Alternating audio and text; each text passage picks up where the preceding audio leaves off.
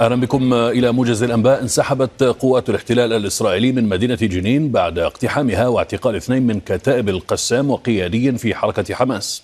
وخاضت قوات الاحتلال مواجهات عنيفة مع فصائل المقاومة تخللها تفجير عبوات ناسفة. وقالت كتائب سرايا القدس إنها أسقطت مسيرة وسيطرت عليها، فيما أكدت إذاعة جيش الاحتلال إسقاط الطائرة المسيرة التابعة للجيش. وقال وزير شؤون الحكومة في دولة جنوب السودان مارتين لامورو إن بلاده هي الأكثر قدرة على حل الأزمة في السودان. استنكرت الخارجية السودانية لقاء رئيس مفوضية الاتحاد الأفريقي موسى فكي مع مستشار قائد قوات الدعم السريع، ووصفته بالسابقة الخطيرة. وقالت الخارجية إن اللقاء يمنح الحركات المعارضة المسلحة شرعية لا تستحقها، ويشكل مخالفة واضحة للنظم وأعراف المنظمة وكل المنظمات الدولية.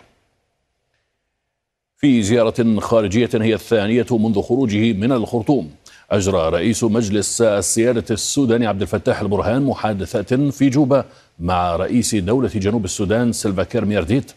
وتطرقت المحادثات إلى هجمات الحركة الشعبية الشمال.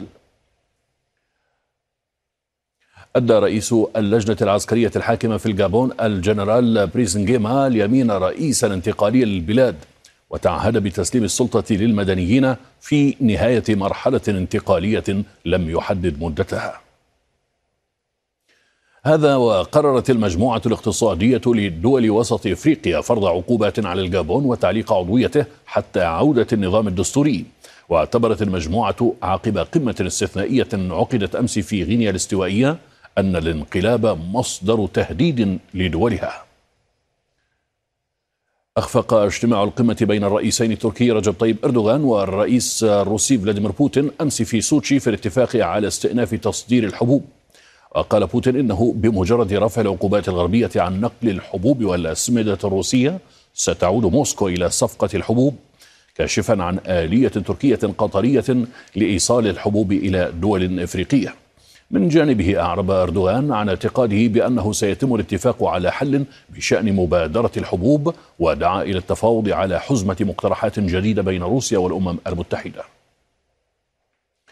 وفي أول تعليق على لقاء القمة بين بوتين وأردوغان والذي جرى خلاله بحث اتفاق تصدير الحبوب من أوكرانيا، قال وزير الخارجية الأوكراني دميترو كوليبا أن استئناف العمل بالاتفاق يجب أن لا يأتي نتيجة ما سماه الابتزاز الروسي. واعتبر الوزير أن الجانب الروسي لا يمكن الوثوق به، وبالتالي يتعين البحث عن بدائل حسب تعبيره. ختام الموجز، إلى اللقاء.